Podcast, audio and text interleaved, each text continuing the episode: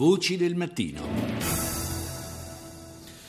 Abbiamo qualche problema con, eh, stamani con eh, l'elettronica, il sistema di messa in onda computerizzato proprio non ne vuole sapere di funzionare stamani, vediamo se riusciamo a mandare la prossima clip. Autant on peut discuter de tout un tas d'éléments qui permettent d'alléger le fardeau de la dette, parce que 175% du PIB c'est quand même lourd à porter. Questa è la voce del ministro delle finanze francese Michel Sapin, cominciato ieri da Parigi il tour del ministro delle finanze greco Varoufakis nelle capitali europee alla ricerca di un'intesa sulla rinegoziazione del debito di Atene. Il rappresentante del nuovo governo ellenico ha ricevuto una calorosa accoglienza a Parigi, ma Sapin ha tenuto subito a mettere in chiaro che si possono discutere vari elementi per alleviare il peso del debito greco, perché un deficit al 175% del PIL è un carico evidentemente troppo pesante, ma è fuori questione una semplice cancellazione del debito greco. Ed ora sentiamo un, um, un, uh, una notizia che è stata diffusa ieri da Al Jazeera.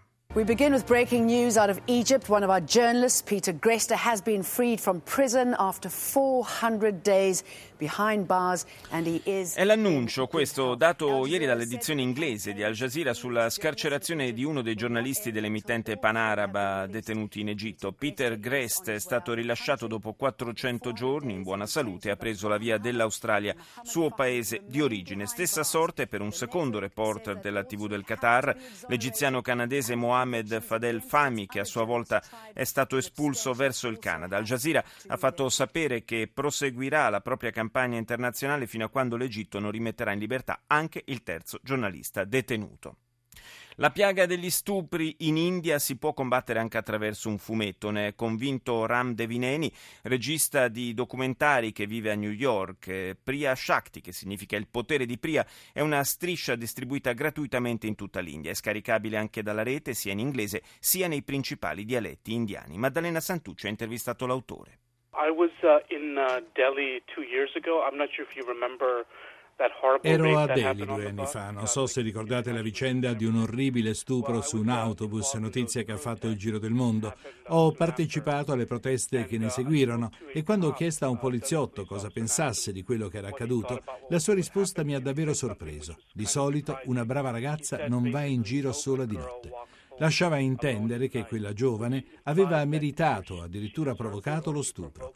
Così ho capito che la violenza sessuale in India, ma probabilmente anche nel mondo, è un problema culturale e non una questione di giustizia. La protagonista del suo fumetto è Priya. Chi è? Ci parli di lei. Il fumetto Priya è una giovane sopravvissuta a uno stupro di gruppo e rappresenta tutte le donne vittime di violenza che ho incontrato. È una specie di supereroe moderno, la prima supereroina indiana della storia che affronta il problema degli abusi sulle donne nel mondo. Non ha i tipici poteri di Superman, Iron Man o Wonder Woman, ma il suo più grande potere è la capacità di convincere gli altri a lottare contro la violenza sessuale.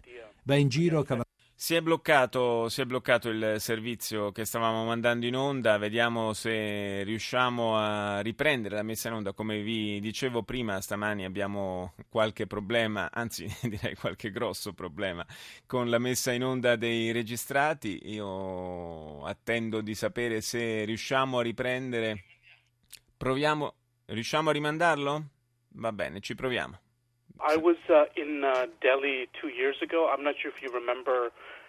Ero a Delhi due anni fa, non so se ricordate la vicenda di un orribile stupro su un autobus, notizia che ha fatto il giro del mondo.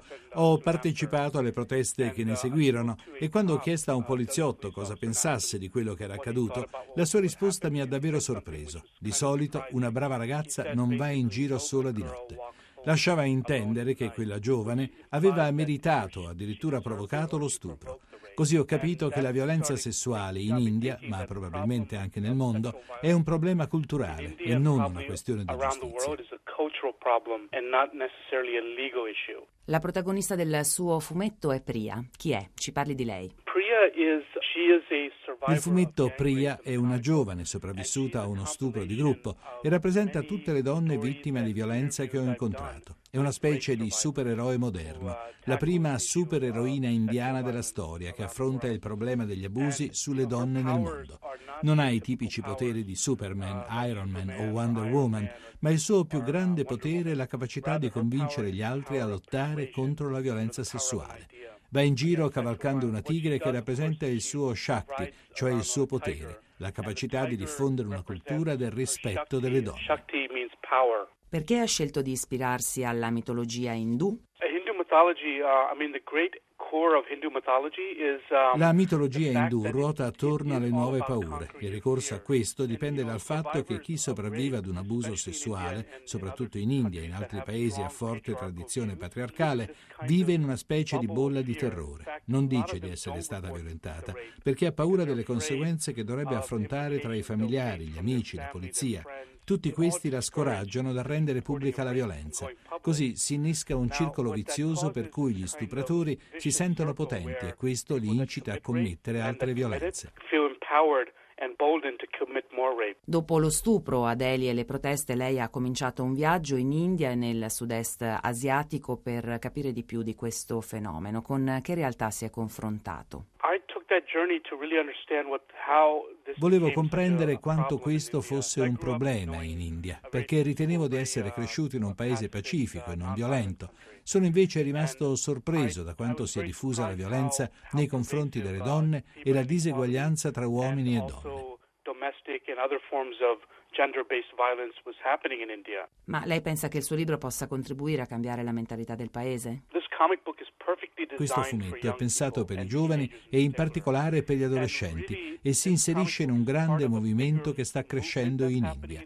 È parte di uno sforzo educativo per diffondere la consapevolezza del problema degli stupri nel paese dove enormi masse di giovani scendono in piazza perché ne hanno abbastanza. Ecco, il fumetto si inserisce perfettamente in questo contesto. Non credo che da solo sia la risposta, ma è sicuramente parte di qualcosa di più grande che si sta muovendo. Sì, abbiamo dovuto interrompere a questo punto perché siamo proprio in chiusura, linea Val GR1, noi ci sentiamo tra qualche minuto.